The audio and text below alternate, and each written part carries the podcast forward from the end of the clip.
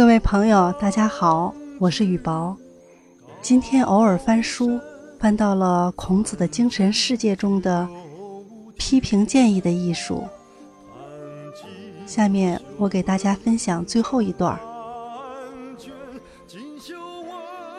现在我们离开孔子以上话的具体针对性，来品味其中包含的更为深广的客观意义。第一。成事不说，已经完成的事，不管结果是好是坏，就不要再议论了。这里的不说，不是不论是非曲直，而是说不要把过多的时间精力耗费在以成事实得失的争辩中。任何事有利有弊，看大局，看主流。做了一件事，只要大方向是对的，主流意见是认可的。即使部分人反对，也不必犹豫顾忌。永远不会有百分之百满意的事。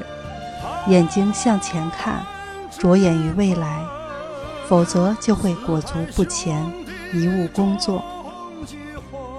第二，遂事不见。遂是成功实现的意思。一件事按照既定要求目标总体成功了。即使有某些遗憾，也不要批评建议了，更不要吹毛求疵、鸡蛋里挑骨头，否则就会使大家觉得很扫兴，影响大家将来工作的积极性。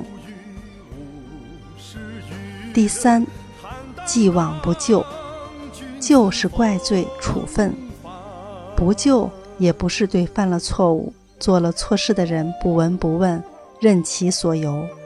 而是说，只要是非曲直讲清楚了，该怎么处理已经处理了，就不要再翻旧账了。像文革时期那样，一个人只要历史上有点问题，只要有人揭发出你的历史污点，不管你现在工作如何，就无休无止的批斗，直到把你批倒批臭，永世不得翻身。这种思维，这种做法，残害了多少人才，冤枉了多少好人。这个历史教训是深刻而惨痛的，我们曾付出的社会代价也是巨大的。